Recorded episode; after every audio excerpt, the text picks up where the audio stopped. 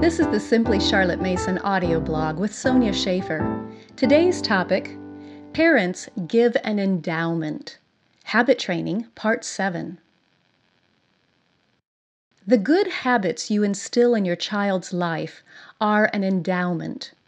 There's a subtle difference between an endowment and an investment. Habit training yourself is an investment with a large return. An investment is something you usually do for yourself. You put in the capital. An endowment is like an inheritance.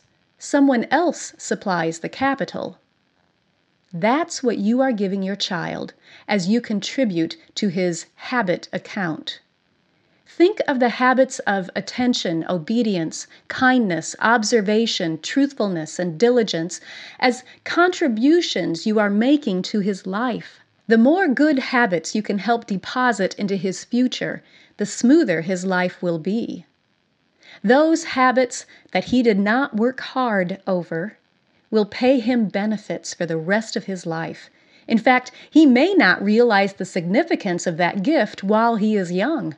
He might not appreciate the true value of the endowment until later in life, but you will know what a wonderful treasure you are building into his future. And as an added bonus, you will also get to reap the dividends of smoother and easier days in your home as each new habit is deposited and secured in his life.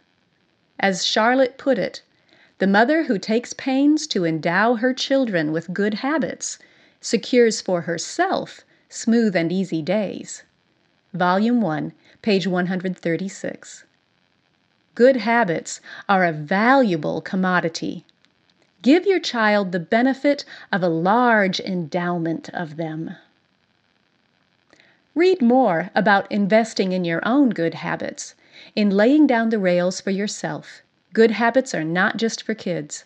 A new book from Simply Charlotte Mason. You have been listening to the Simply Charlotte Mason audio blog, a reading of the weekly blog post from our site. You can always find the latest posts at simplycharlottemason.com or subscribe to our audio blog through the iTunes Store. Thanks for listening.